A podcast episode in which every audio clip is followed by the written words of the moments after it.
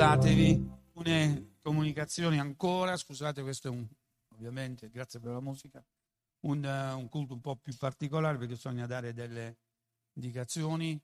Prima di tutto dico grazie ai fratelli del Consiglio di Chiesa e a Fabio per essersi resi disponibili subito. Avete visto a mettere quei cartelli nel bagno di come si lavano le mani. Noi avremmo dovuto chiamare uno degli antichi farisei a spiegarcelo. Ce l'avrebbe spiegato con dovizia di particolari. Considerate che l'abluzione delle mani dei farisei durava almeno un quarto d'ora, 20 minuti. Quindi, ah, questo è nell'Antico Testamento per evitare, veniva dato come indicazioni come evitare le pestilenze, no?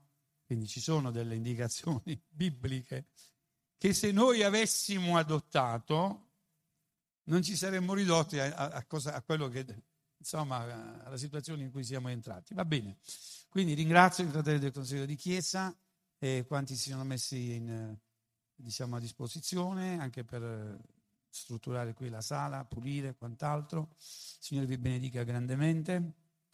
Ehm, avete visto che ci sono due tipi di cartello, cartelli, anzi tre, uno che riguarda il lavaggio delle mani e sono nel bagno, va bene, e sono utili anche per casa. Poi c'è quello che pari pari riporta le indicazioni dell'Istituto Superiore della Sanità, giusto Fabio? Sono i dieci punti. Eh, eh, diciamo che ovviamente io non sono d'accordo sulla questione dei prodotti cinesi, quello se, li, se lo togliamo come chiesa facciamo meglio, i prodotti cinesi, il fatto dei cani in chiesa non ci stanno, avete visto che lì, chi, chi l'ha fatto? Tu l'hai fatto quello lì? No. Chi che l'ha fatto quello? Fabio? Qualcuno l'ha messo? Eh, l'hai fatto tu? Ah, ecco, ecco il colpevole. Quindi la questione dei cani a noi non interessa in chiesa perché è scritto fuori cani. Va bene, siccome è scritto fuori cani a noi non interessa. E quindi la questione dei prodotti cinesi e poi non mi ricordo che altro c'entra. Diciamo che le, invece le indicazioni pratiche per, per poter accedere in questo locale sono quelle su sfondo giallo. Va bene? Lì è scritto tutto. Potete anche prendere qualche locandina perché ne sono state fatte in più portarle a casa e tenerle presenti e leggerle perché diventa veramente prioritario, visto anche il trend che sta prendendo la situazione, ottemperare pedissequamente a quelle cose che sono scritte, va bene? Già da giù, non salutate fuori le persone, fate da lontano, subito lavaggio delle mani e poi tutte le altre indicazioni. Quando lasceremo il locale, lo lasceremo senza creare assembramenti, per cui al momento in cui noi ci dobbiamo salutare, ci salutiamo tutti quanti insieme dal posto e poi partendo da questa fila e poi andando così avanti potremo lasciare il locale di culto. Martedì la riunione non c'è, quindi abbiamo una riduzione di una riunione nella settimana. Perché? Perché noi dobbiamo sanificare gli spazi, va bene? Quindi non vogliamo aggravare di troppi impegni questa, questo gruppo di persone, quindi martedì è sospeso, per cui il giovedì in modo alternato si terrà una volta il culto di adorazione e una volta il, il, lo studio biblico, va bene, i corsi di formazione del Teos Logos Café. Quindi una volta il culto e una volta il corso di, di formazione. La domenica per adesso, per quanto ho avuto delle indicazioni per, delle richieste per rimanere aperto il pomeriggio, la sera, però per questo momento non lo facciamo. Voglio vedere prima quello che succede in giro, qual è la situazione che si va a creare. Quindi per il momento le due riunioni che teniamo sono la riunione del giovedì, dove potremmo riprendere anche quello che stiamo facendo la domenica sera, va bene? e poi il, eh, la domenica, va bene, alle ore 10.30. Questo è quanto per il momento. Poi se avete delle necessità, delle indicazioni, delle richieste, lo potete fare contattandomi o contattando il Consiglio di Chiesa, va bene? Possiamo dire amen? Ok. Adesso andiamo alla lettura della parola questa mattina. Lasciamo che lo Spirito ci guidi nella comprensione del testo biblico per trarne dei vantaggi per la nostra vita, così come ci viene proposto nell'Evangelo di Luca, il testo al capitolo 17 dal verso 11. Luca, capitolo 17 dal verso 11. Nel recarsi a Gerusalemme, Gesù passava sui confini della Samaria e della Galilea, quindi un'indicazione geografica. E mentre entrava in un villaggio, gli vennero incontro, ecco che siamo nel tema, dieci uomini lebrosi. Ma c'è una differenza perché a quell'epoca i lebrosi facevano vedere per legge che erano lebrosi i quali si fermarono a distanza e alzarono la voce dicendo, Maestro, abbi pietà di noi. Vedutili, egli disse loro, andate a mostrarvi ai sacerdoti. E mentre andavano, furono purificati.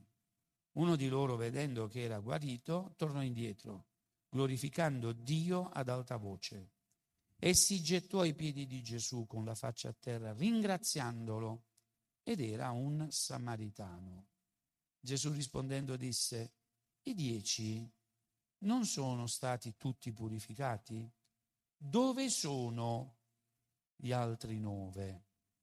Non si è trovato nessuno che sia tornato per dare gloria a Dio, tranne questo straniero? E gli disse, alzati e va, la tua fede ti ha salvato. Interrogato poi dai farisei su quando verrebbe il regno di Dio, disse loro il regno di Dio non viene in modo da attirare gli sguardi, né si dirà eccolo qui o eccolo là, perché ecco il regno di Dio è in mezzo a voi. Amen. La parola di Dio ci ricorda che dove due o tre sono riuniti, dice Gesù, nel mio nome, lì è la mia presenza.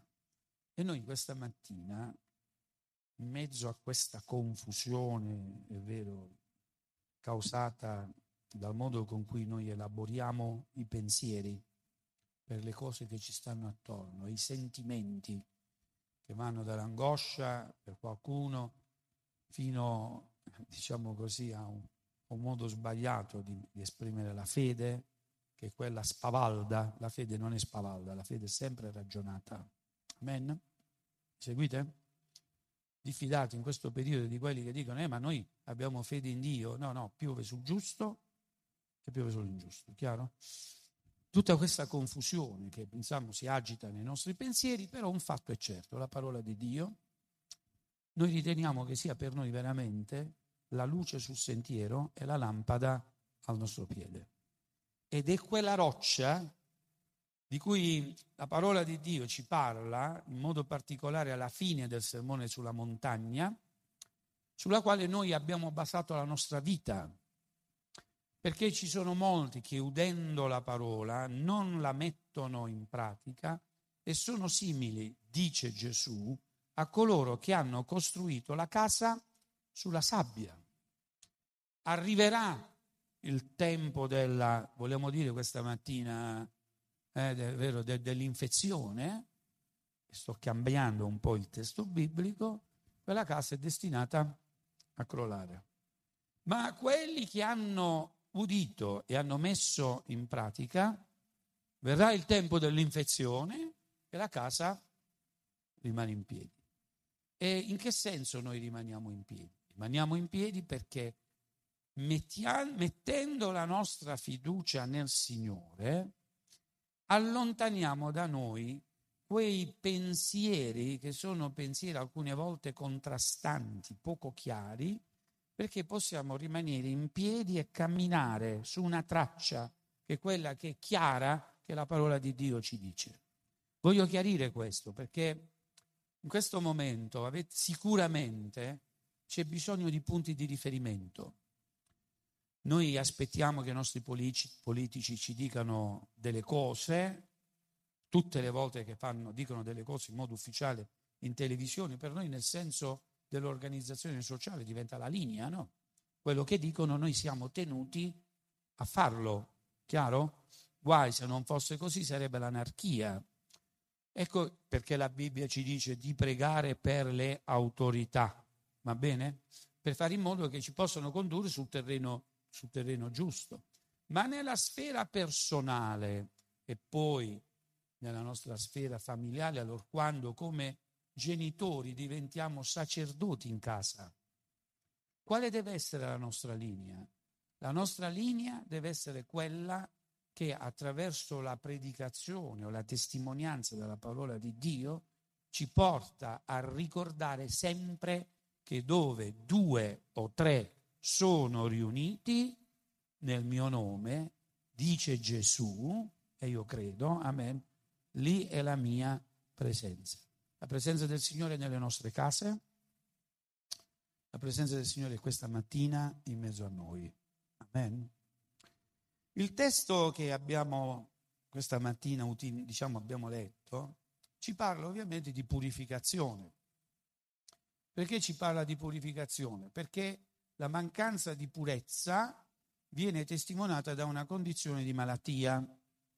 All'epoca era la lebbra, il flagello che portava qualcuno, allora, quando aveva, era colpito da questa, da questa terribile malattia, a, essere escluso da ogni rapporto sociale, il metro e cinquanta che abbiamo messo noi non era sufficiente, che noi abbiamo messo un metro e cinquanta eh, fra una sedia e l'altra, quindi non le spostate, non era sufficiente.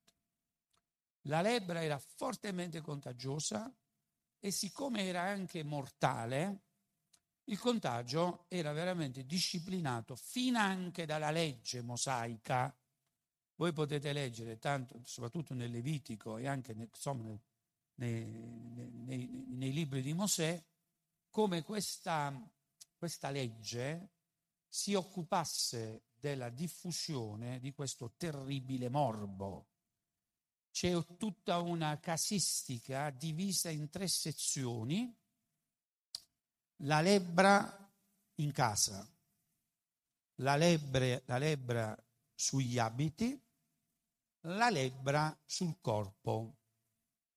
La lebbra in casa veniva, diciamo così, il sospetto della lebbra in casa trovava indicazione sul fatto che ci potesse essere qualche macchia sul muro. Cosa diceva la legge? Fai una cosa, rimuovi l'intonaco, se vedi che la, la macchia si ricrea, chiama il sacerdote il sacerdote metterà tutti fuori, farà la purificazione della casa. Se questa purificazione non, non, non attecchisce, la casa deve essere abbattuta. Immaginate, no? Quindi, se uno aveva una macchia in casa, adesso all'italiana, stiamo fra di noi più qualche altra persona che ci sia. Che fai tu? se sta una macchina in casa. Te lo dico io cosa fai. Tanti quadri, poi li riprenderemo questo concetto, tanti quadri in casa vengono posizionati non perché sta bene lì, ma perché sotto c'è qualche cosa che bisogna coprire. È vero? Dove lo metti qua? Spostalo più là, non vedi che là sta la macchina. Oh, vedete che pos- non abbiamo avuto il divieto di ridere. Eh? Non stai, non, non, la risata va sempre bene. Dove lo metti il quadro? Copri la macchia. Ok? Copri la macchia fino a quando poi ne esci un'altra che fai? Prendi un quadro più grande e copri, copri pure quello. Insomma, di queste macchie che stanno nelle case si potrebbe parlare? Quanti, ad esempio, coprono la macchia che preannuncia un disastro, la lebbra, nelle relazioni familiari, dicendo che cosa? Eh vabbè, stiamo un po' in discussione, fa, fa, va, andate a fare una passeggiata, andate all'Ikea. È vero? Vi posso dire che l'Ikea non migliora la situazione, la peggiora. Va bene? Avete visto le coppie che passeggiano all'Ikea, no? Lei così e lui dietro uh, uh, si trascina come un, come uno zombie, no, no, no, non migliora. Facciamo una vacanza. Sentite, la vacanza aiuta durante la vacanza. Ma poi, insomma, ci sono delle cose su cui bisogna intervenire, c'è niente da fare, no? Stessa cosa per quanto riguarda i vestiti, è un po' più vicino al corpo, la lebbra sui vestiti. Se tu avevi un vestito che era diventato impuro perché eri entrato in una zona troppo umida, è scritto così, il vestito non lo devi lavare, lo devi bruciare e non nemmeno buttare e lasciarlo lì, bruciare, no? Che simbologia si può sviluppare su questo? Non è il tema di questa mattina, ma arriviamo alla lebbra sul corpo. E quando la lebbra sta sul corpo non la puoi nascondere più. E la legge diceva ti devi dichiarare lebroso. E da quel momento, il più delle volte, la tua vita era finita. Dovevi soltanto attendere lo sviluppo della malattia che portava alla morte. Nel frattempo dovevi indossare un abito da lebroso, dovevi acquistare un campanello come quello delle mucche, per intenderci, che dovevi è vero, scampanellare per dire agli altri che sta arrivando un lebroso, il quale lebroso doveva avere lo spazio di potersi muovere perché gli altri si dovevano distanziare, perché guai ad avvicinarsi a una persona lebrosa. Che cosa accadeva? Che questi lebrosi si cercavano l'uno con l'altro, perché era l'unica possibilità di fare, di socializzare, no? E quindi un lebroso cercava l'altro lebroso e si creavano gruppi di lebrosi. I lebrosi non si muovevano più da soli, ma si muovevano, è vero, in gruppo.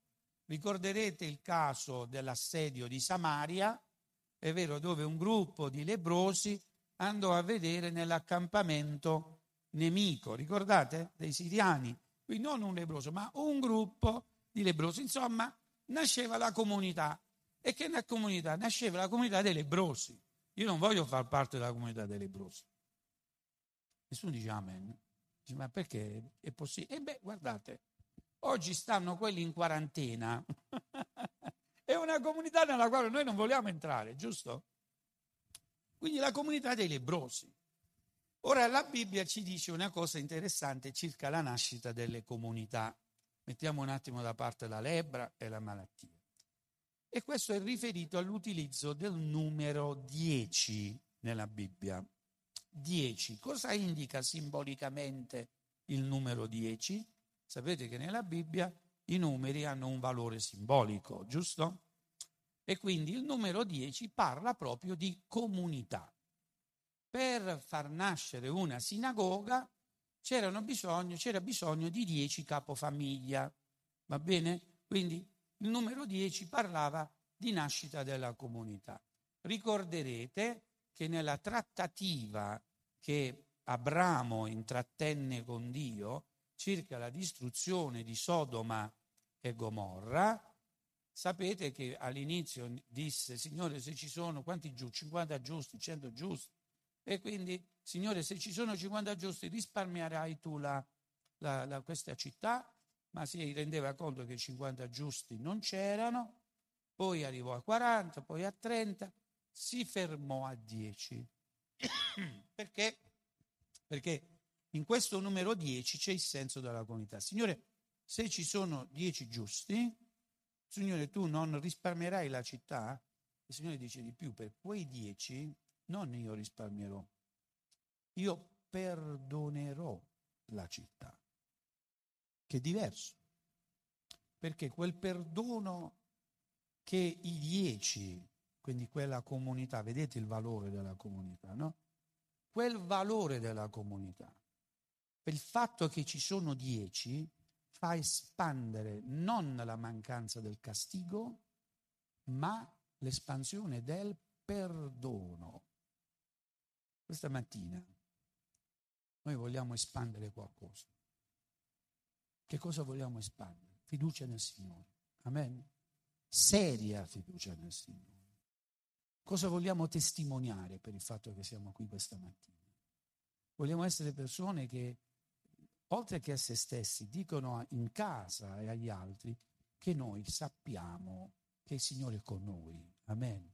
E vogliamo che sia un fenomeno, un'onda che si spanda attorno alle persone che stanno attorno a noi. Noi lasceremo questo locale e lunedì inizieremo a parlare con persone che forse dovranno decidere di sospendere le attività lavorative. Ci rendiamo conto di questo? Perché se un locale non può essere frequentato, bisogna chiuderlo. Se un'attività ha il migliore cliente nella zona milanese e quello ti ha mandato la lettera e ha detto non ti posso pagare, che fa questo? Deve sospendere. Quella gente non ha bisogno di sentire, o meglio, di messaggi, di messaggi di circostanza. O sapete, è la Chiesa che non si muove con messaggi di circostanza. La Chiesa deve testimoniare la gloria di Dio. Amen. Questo è importante, si deve espandere. Noi siamo una comunità, possiamo dire amen, gloria a Dio, perché abbiamo detto dove due o tre, lì è la mia presenza, ma lì dove c'è una comunità inizia qualche cosa, una dinamica che porta beneficio sul territorio. Io credo in questi principi spirituali. Quindi il numero 10, Abramo eh, contratta con Dio il perdono, ma la comunità non c'era. Quindi possiamo dire che se ci fosse stata una comunità, il Signore avrebbe perdonato. Possiamo parlare del numero 10 in modo simbolico tramite la parola del Signore, ehm, anche nel senso negativo, cioè quando si fa comunità e invece di portare un messaggio secondo la parola di Dio si porta un altro tipo di messaggio. Delle dodici spie che furono mandate nel nel, nella terra promessa erano dodici. Ci fu una divisione. Due dissero andiamo avanti. Dieci fecero comunità e che dissero no. E quella comunità influenzò negativamente la macro comunità che era il popolo di Israele. E a motivo di quello che quella comunità fece, per l'influenza negativa che portò, c'è addirittura da parte del Signore un pronunciamento che dice io sono stanco di questo popolo. Ricordate? E questo popolo morirà nel deserto. Da dove nasce, è vero, questo pronunciamento da parte del Signore? Nasce dal fatto che dieci persone, che hanno quindi un valore legale perché comunità, hanno influenzato che cosa? La nazione, in modo però negativo. Quindi vogliamo essere quella comunità che parte da due o tre che sono riuniti nel nome del Signore, ma che parlano da parte del Signore. Amen. Noi in questo momento dobbiamo dire, Signore, quali sono i tuoi pensieri per noi? In questo tempo di crisi, in questo tempo di difficoltà, Cosa dobbiamo fare? Lo chiediamo a Lui. Abbiamo sicuramente il giornale in mano, abbiamo la televisione che ci dice quello che sta succedendo, ma noi come credenti andiamo al Signore. Amen. Questa è la differenza fra quelli che credono e quelli che non credono. C'è una differenza fra quelli che credono e che non credono. E Malachia si dice, si vedrà se c'è differenza fra quelli che temono il Signore e quelli che non lo temono. Andando avanti, sempre sul numero 10, ricorderete che c'è una comunità descritta da Gesù nel discorso profetico, che è quella delle dieci ragazze. Giusto? Perché dico dieci ragazze? Perché noi quando leggiamo dieci vergini, è vero, è la parte per il tutto, per intenderci, ben dieci ragazze, va bene? Le quali sono tutte, fanno tutte parte di quel gruppo di amiche della sposa e dello sposo che devono organizzare il, la parte, diciamo, coreografica più importante della festa. Matrimoni, a quanti piacciono i matrimoni? Vediamo un po'. Eh, lui si è sposato, mi verrebbe da dire quanti si vogliono sposare, sorelle più anziane non alzate la mano per piacere. Eh? Quindi ehm, è sempre bello vedere l'organizzazione di un matrimonio. Ci sono persone che vengono alcune volte loro malgrado implicate nell'organizzazione del matrimonio, soprattutto nei matrimoni di stile anglosassone, dove la sposa, è vero, un, crea un danno alle amiche perché le vuole trasformare in damigia, damigelle, in damigelle, no? In damigelle. E vuole che, decide che devono essere vestite tutte uguali, no? Eh, di, del colore verde, verde salvia, o pesca, rosa pesca, e quelle poverine, perché sono amiche, si devono vestire così. Allora magari se c'è un fucsia forte, quella sorella, quella, l'amica più magra sta bene, quella che eh, diventa un porcellino, va bene, non, non, non va bene. Però è una comunità, sono le amiche, giusto? Mi state seguendo? Si accetta tutto perché lo stiamo facendo per le amiche, no? per l'amica. Quindi parla veramente di comunione, parla veramente del fatto che è una comunità di sentimenti, ok? Queste dieci ragazze dovevano lavorare questa, per questa coreografia perché dovevano tenere accesa la lampada, che parliamo ovviamente per quanto ci riguarda in questo senso di testimonianza. La lampada che deve indicare la strada allo sposo quale strada? La strada per andare alla casa dello sposo, un po' come le luci della pista dell'atterraggio, no? Ci avete presente? Non dovesse sbagliare lo sposo e si va a sposare un'altra, quindi era questo il, sì, sì, era questo il senso. Quindi c'erano queste dieci lampade, queste dieci ragazze che dovevano accendere le lampade. Però divennero tutte e dieci sonnacchiose e si addormentarono. Ma ecco noi stiamo sentendo forse oggi questo grido, lo sposo viene, amen? Lo sposo viene, il Signore sta per tornare. Non possiamo dire che quello che stiamo vivendo non sia un segno dei tempi. Se non sono segni dei tempi questi, che dobbiamo aspettare? Per forza l'asteroide che distrugge tutto? Non è biblico, è vero, ma questi sono scritti nella, nella parola. E quindi tutti e dieci si addormentarono, però poi sappiamo che in questa comunità di ehm, particolare che parla di affetti, viene fuori qualcosa che va oltre la questione sentimentale o gli affetti. Cinque sono sagge e cinque lo sono meno. E quali sono le sagge? Quelle che hanno lavorato per mantenere l'olio. Io penso che noi stamattina stiamo lavorando per mantenere l'olio. Possiamo dire amen. È per questo che stiamo qui. Sapete, la cosa più semplice sarebbe stato dire non si fa il culto. È vero o no? Eh, avremmo avuto problemi di meno, sabato non saremmo stati qui a lavorare. Eppure, gloria a Dio, vogliamo alimentare l'olio. Perché quando lo sposo verrà, io voglio accendere la lampada. Amen. Voglio essere pronto per andare a celebrare le nozze dell'agnello con il Signore.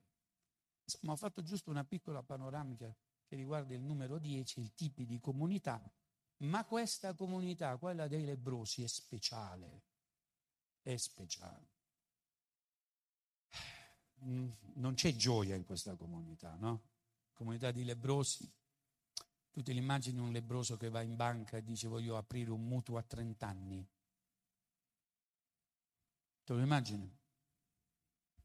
Funziona? Che gli dice il direttore? Butteci fuori. Eh, altro che 30 anni, a tre minuti te lo posso fare il, il mutuo. E quindi è la comunità di quelli che non hanno speranza,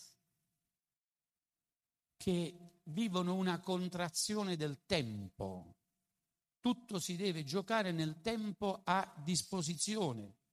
E adesso, non per, diciamo, demoralizzarti, ma per andare nel tema delle questioni. Ma la società non crea oggi dei lebrosi. Certo che li crea i lebrosi. Ci sono i lebrosi che non possono accedere al credito. Giusto?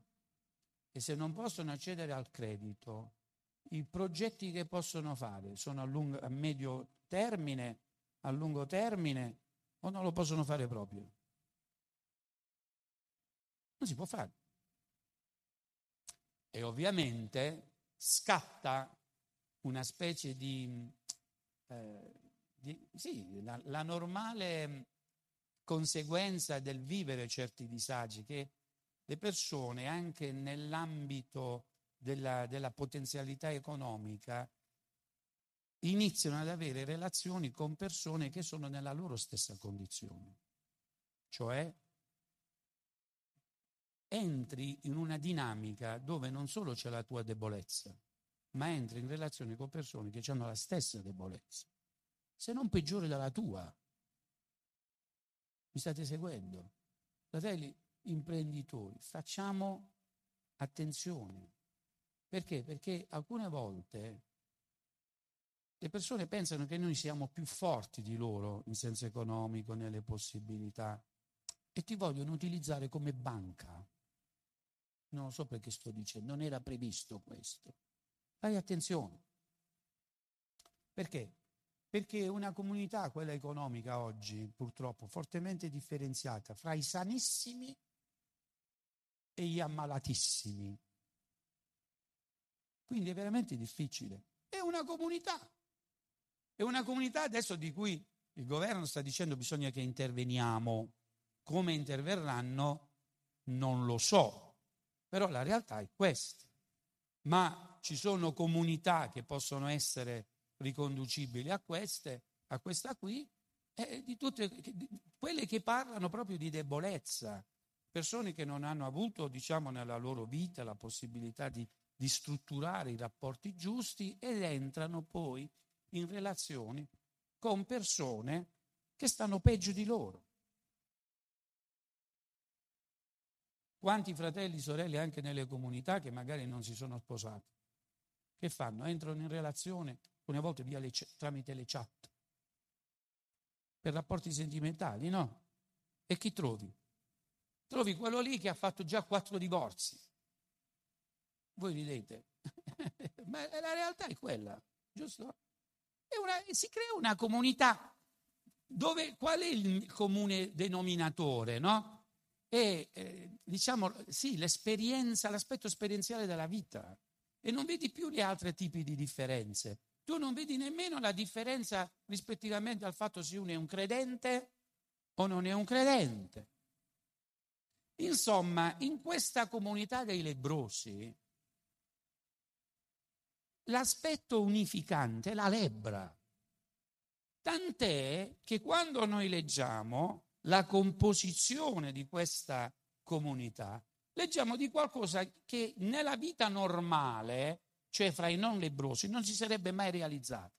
Cioè la presenza di persone che normalmente sotto il profilo dell'appartenenza etnica sarebbero stati in litigio. C'è un samaritano insieme ai giudei, insieme ai galilei e insieme anche a quelli che non sono ebrei. Ma perché possono stare insieme? Perché al momento in cui c'è la lebbra, tu non vedi più se uno è samaritano o non lo è. Mi state seguendo?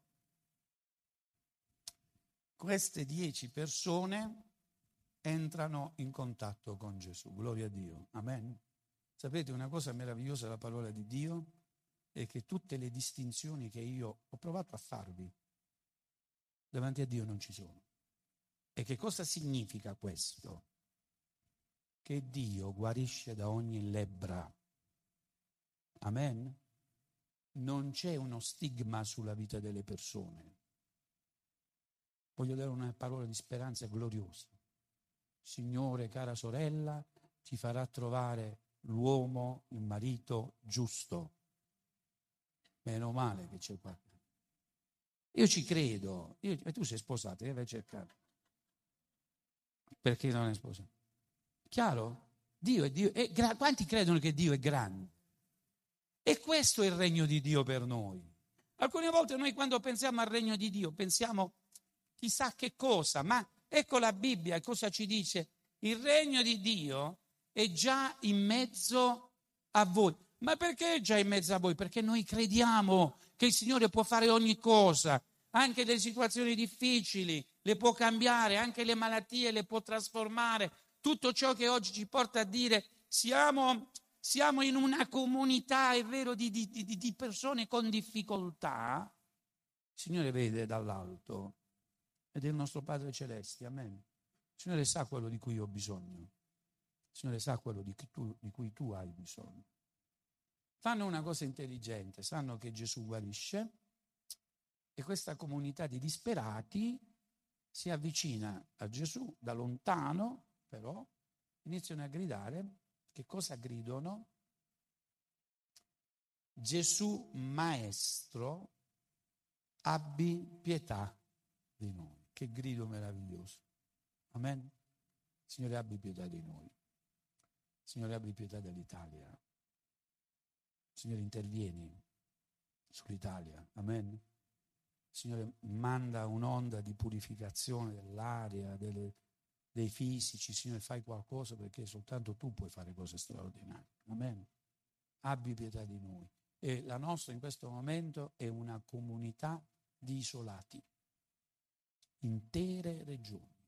È una comunità che se si fosse trattata secondo la legge mosaica, doveva, saremmo dovuti andare tutti quanti con il campanello no? dicendo qui c'è, c'è un malato.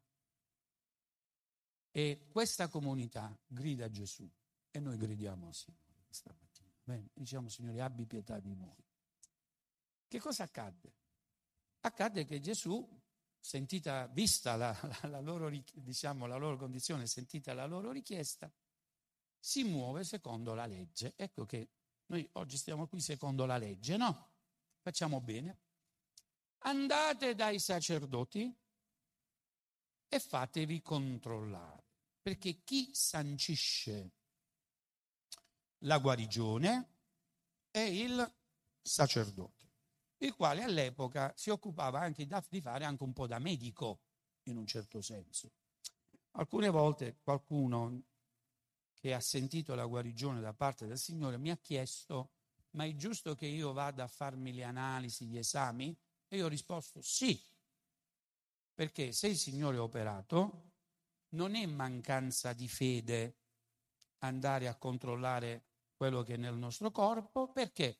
Perché chi sancisce la guarigione sono i sacerdoti della guarigione, cioè i medici. Chiaro? Non so se è chiaro il concetto. Quindi non è mancanza di fede. Io so di essere stato guarito e mi vogliono fare da capo un attacco, facciamo l'attacco perché io so in chi ho creduto, però l'unica cosa che potrà venire fuori è che così come ho creduto, adesso c'è una testimonianza che diventa anche una testimonianza di carattere pubblico. Siamo fino a qui. Quindi i sacerdoti, andate dai sacerdoti. Apro una parentesi. La volta scorsa abbiamo sentito qualcosa del, del Tempio da parte di, del fratello Salvatore di Fede, anzi del tabernacolo, e poi il tabernacolo, sapete, è entrato in disuso ed è stato costruito il Tempio di Gerusalemme. Una cosa è certa, che nel Tempio di Gerusalemme non poteva entrare niente di impuro. Il Tempio di Gerusalemme ha mantenuto la sua purezza e laddove non si poteva più mantenere lo standard di purezza, Dio ha permesso che il Tempio fosse distrutto. Giusto? I babilonesi arrivarono, distrussero il Tempio. Perché? Perché quella purezza non veniva mantenuta. Quindi il Tempio era veramente il luogo, nel senso della purezza, santo dei santi. Un luogo dove niente di impuro poteva entrare e se oggi lo volevamo trasformare un po', eh, diciamo, adattando il discorso a quello che stiamo vivendo, il Tempio era un luogo igienizzato, sanificato, controllato, era il luogo dove tu entravi e sapevi di non poter ricevere, diciamo, essere contaminato da niente. Perché? Perché era pulito. Quindi quel luogo nasce e viveva solo nella misura in cui poteva garantire questa purezza. Chiaramente poi questo discorso diventa valido per la nostra vita nel senso della santità, giusto? Ma volendo un po' adeguare quello che vi sto dicendo alla situazione che stiamo vivendo, Noi vogliamo mantenere questo, punto, questo luogo sanificato, perché vogliamo stare tranquilli qui, giusto? E attenzione, il lebroso che si avvicinava al Tempio, prima di potersi avvicinare, doveva aver fatto le abluzioni, la purificazione e c'era bisogno che un sacerdote attestasse che questa persona era veramente guarita. Solo poi poteva entrare sulla spianata del Tempio, se no rimaneva, rimaneva fuori. Tenuto presente questo, andiamo avanti e andiamo nella conclusione. Che cosa accade? Che Gesù dà questo ordine, andate al, tem- al, al sacerdote e fatevi guardare dal sacerdote. Mentre stavano andando, mentre stavano andando, sentirono, io non so quale sia stata la sensazione, ma sentirono di essere stati purificati. Forse quella, quell'ulcera che avevano sul corpo sparì. Lì dove sapevano che avevano la macchia più grave, si guardarono e non c'era più. Potete voi immaginare la gioia di questi uomini? Possiamo immaginare. Perché suona così, dovevo morire e non muoio più. Non potevo fare nulla. Adesso si apre davanti a noi da capo uno scenario di cose possibili, no? In quel momento di gioia, mentre dovevano andare dal, dal sacerdote, Gesù aveva operato, la comunità si sfalda. Perché? Perché quello che li teneva uniti non c'è più. La lebbra è stata guarita. E allora ognuno prende delle decisioni. Forse qualcuno sarà andato dal sacerdote, qualcuno è andato di corsa magari a casa, farsi vedere dalla moglie, guarda, non, non ti preoccupare più, sono guarito. Non lo sappiamo, sappiamo che si è, si è sfaldata quella comunione. E in mezzo a queste dieci persone, la decima parte. La decima parte che cos'è? Come si chiama la decima parte? La decima, no? L'ho già detto. La decima parte, cioè uno su dieci. Nove no e uno sì. Mi ha chiesto una persona, Aldo, ma dov'è veramente la mia comunità? Perché sono, ci sono persone, sapete, che per vari motivi scelgono una domenica di essere in un luogo piuttosto che in un altro. Io ho avuto un'illuminazione, sono stato molto diretto. E io ho detto, la tua comunità è lì dove tu metti la decima. Ho fatto bene o ho fatto male? Quanti pensano che io abbia fatto bene? Alzi la mano, vediamo un po'. Meno male che ci sono delle mani che si alzano. Chi pensa che ho fatto male? Vediamo. Quelli che non, no, quelli che non hanno alzato la mano eh, non pensano niente per dire. C'è un fatto che non mi riguarda. cioè a me la decima, oh, che è ad offendere. sì, sì, la Chiesa, la tua comunità, è lì dove metti la decima, lo ribadisco. Perché la decima parla di consacrazione a Dio. Sappiamo che anche nell'ambito della struttura familiare, il primo figlio veniva consacrato al Signore, no? E così, secondo quello stesso principio, di tutte le cose che noi possiamo, sì, abbiamo a nostra disposizione, il Signore diceva addirittura qualche cosa di più. La decima non è nemmeno la tua. Cioè non è che me la dai, me la porti, ma è già mia. È vero che è scritto così nell'Antico Testamento. Non vi piace questo discorso? Qualcuno sta dicendo, stava facendo una bella predica. Mo' ha guastato tutto questo qui, ma vedi un poco oggi, a saperlo mi stavo a casa per il virus. Che ci sia questa mattina un virus buono. La decima parte è del Signore, no? Già sua, non, è, non c'è una questione su cui bisogna sindacare o meno. Nel Nuovo Testamento vediamo che questa regola rimane come principio, ma viene addirittura espanso il, esteso, scusate, il principio numerico, perché noi troviamo Paolo, Bar, Paolo, scusate, Barnaba che vende tutto e dà tutto al Signore, no? Quindi questo è il principio. Ma perché? Ma perché tutto procede da Lui. Ci rendiamo conto di questo? Da chi procede la benedizione? Quella buona, procede dall'Eterno. Un uomo, un lebroso, tra l'altro samaritano, prende una decisione diversa dagli altri. E invece di correre verso il sacerdote, si ferma, si gira e va da Gesù. Verso quel Gesù che prima non poteva avvicinare, ma adesso è guarito. Amen. E va a testimoniare la cosa più bella di quando tu sei guarito dalla lebbra, il fatto che adesso puoi toccare qualcuno. Amen. E chi vuoi toccare per prima?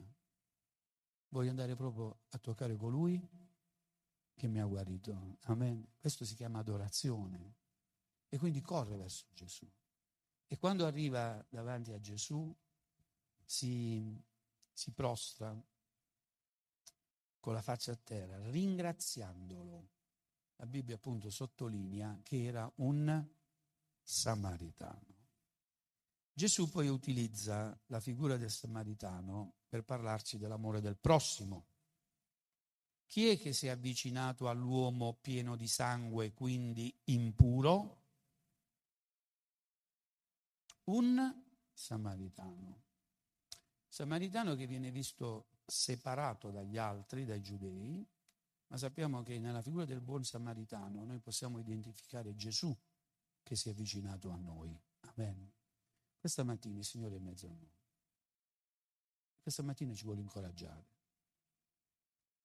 E magari quella persona, quel lebroso, non perché sei lebroso, eh, ma nell'attitudine, sei tu, che questa mattina hai deciso di venire qui. Per dire che cosa? Signore, voglio ringraziarti. Siamo la decima parte di quelli che ricevono continuamente unzione, benedizione, liberazione, guarigione, che però hanno deciso di andare da Gesù per dire Signore grazie per quello che fai per noi. Amen. Ecco perché siamo qui questa mattina. Abbiamo deciso di essere qui, perché se vogliamo avere un contatto, in questo tempo in cui i contatti non li possiamo avere, io lo voglio avere con Gesù questa mattina. Alziamoci in piedi. Gloria al tuo nome, Signore. Intercediamo in preghiera questo giorno.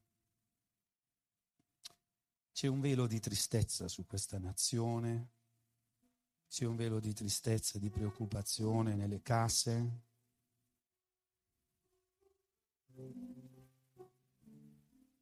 C'è un velo di, di ansia e di angoscia. Ma noi oggi diciamo, Signore, grazie perché sei in mezzo a noi. Signore, nonostante i nostri errori, nonostante le nostre mancanze, Signore, tu però sei qui questa mattina. Signore, accendiamo un, fu- un fuoco di purificazione di lode in mezzo a noi. Sia mosso dallo Spirito, Signore, perché ci possa essere davanti alla tua presenza un profumo che sale davanti alla tua gloria. Amen. Signore, abbiamo passato una settimana difficile sotto il profilo lavorativo. Signore, sappiamo che la prossima settimana sarà ancora più difficile. Ma Signore, noi siamo qui questa mattina per dirti grazie. Amen. Siamo qui per glorificare il tuo nome, per innalzare il tuo nome. Perché sappiamo, Signore, che tu non ci lasci e non ci abbandoni. E testimoniamo fede in te. Signore, per tutti quei ragazzi che si stanno muovendo dal nord verso il sud, per tutto quello che implica, Signore, noi stamattina ti chiediamo, guida ogni cosa. Quelli che confidano in te, che gridano a te, Signore, mostra la via, Signore. E soprattutto fai comprendere che la via primaria è venire a te per dirti grazie, venire davanti alla tua presenza, per innalzare il tuo nome confidiamo in te, Signore. Preghiamo per i nostri cari che sono lontani, così come li abbiamo saputi e voluti, voluto elencare. Io in questo momento prego per mia figlia che in America, dove anche lì sta nascendo il problema, chiaramente ognuno di noi prega per i propri figli. Li abbiamo elencati prima, quelli che sono all'estero, i figli di Denise, Mark, Luca, figlio di Giuseppe, e quanti altri, quelli che abbiamo nominato in Italia, che sono al nord. In questo momento teniamo alzate le mani e glorifica il Signore. Il Signore, metti davanti al Signore queste persone, mettele davanti al Signore. Pronuncia il loro nome davanti al cospetto dell'Iddio Onnipotente. Non perché il Signore li abbia dimenticati, ma perché noi vogliamo testimoniare di aver fede in Lui. Amen. Mettili davanti alla presenza del Signore. Vorrei ripetere tutti i nomi che sono stati citati. citato soltanto quelli che sono all'estero perché vi posso garantire che in questo momento dover prendere un aereo per raggiungere i propri cari è pressoché impossibile. Ma noi confidiamo in Dio. Amen. Noi confidiamo nel Signore. Il Signore non ci lascia, non ci abbandona, lo sto ancora ripetendo. In nessun modo noi questo giorno siamo in ansia perché la nostra fiducia è riposta nel Signore. Quindi preghiamo, preghiamo per tutti questi cari, preghiamo per i nostri fratelli che sono a casa, il Signore li benedica grandemente, che possa dare la forza, la guida, l'unzione nelle loro decisioni della settimana che sta per entrare. Noi questa mattina siamo venuti davanti alla presenza di Gesù anche per loro, amen. E ringraziamo il Signore. Signore, non possiamo abbracciarci, non possiamo stringerci la mano ma possiamo toccare te questa mattina. Bene, possiamo toccare te, Signore. E Signore, tu sai, dal momento in cui ti tocchiamo, Signore, mettiamo ogni peso su di te. Ogni peso, Signore. Signore, provvedi per noi. Lo vogliamo dire tutti insieme. Signore, provvedi per noi. Amen. Cantiamo questo canto e glorifichiamo il nome del Signore.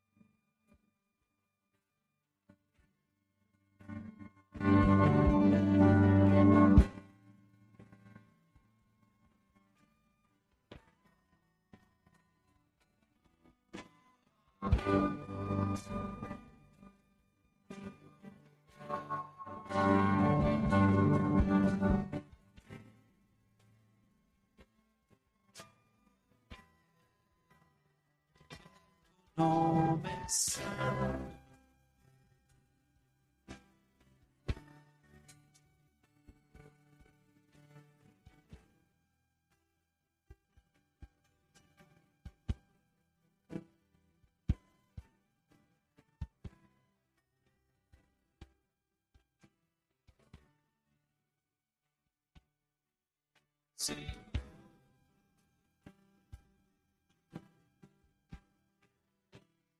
Che il tuo nome sia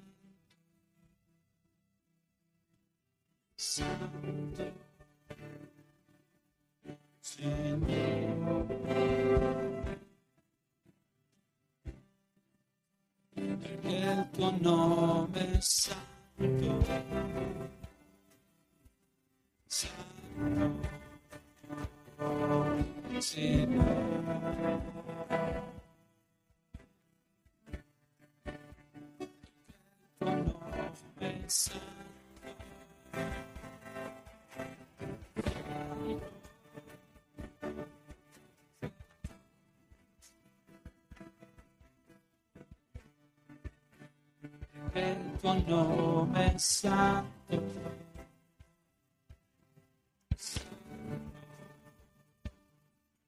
Sì.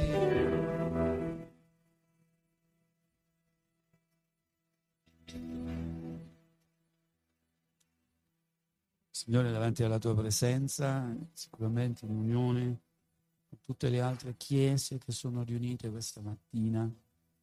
Signore, noi mettiamo davanti a te il presidente Conte e i suoi collaboratori.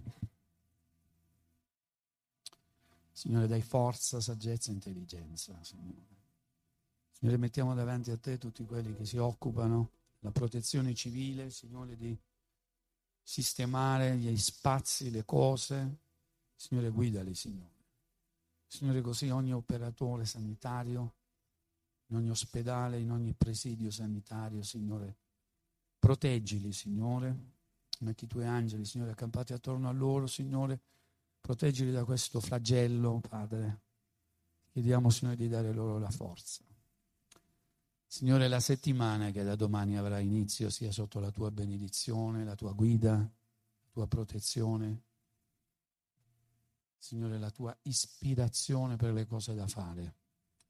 Sii con noi, Signore, eh, metti gioia comunque nei nostri cuori perché, Signore, la tua gioia è la nostra forza.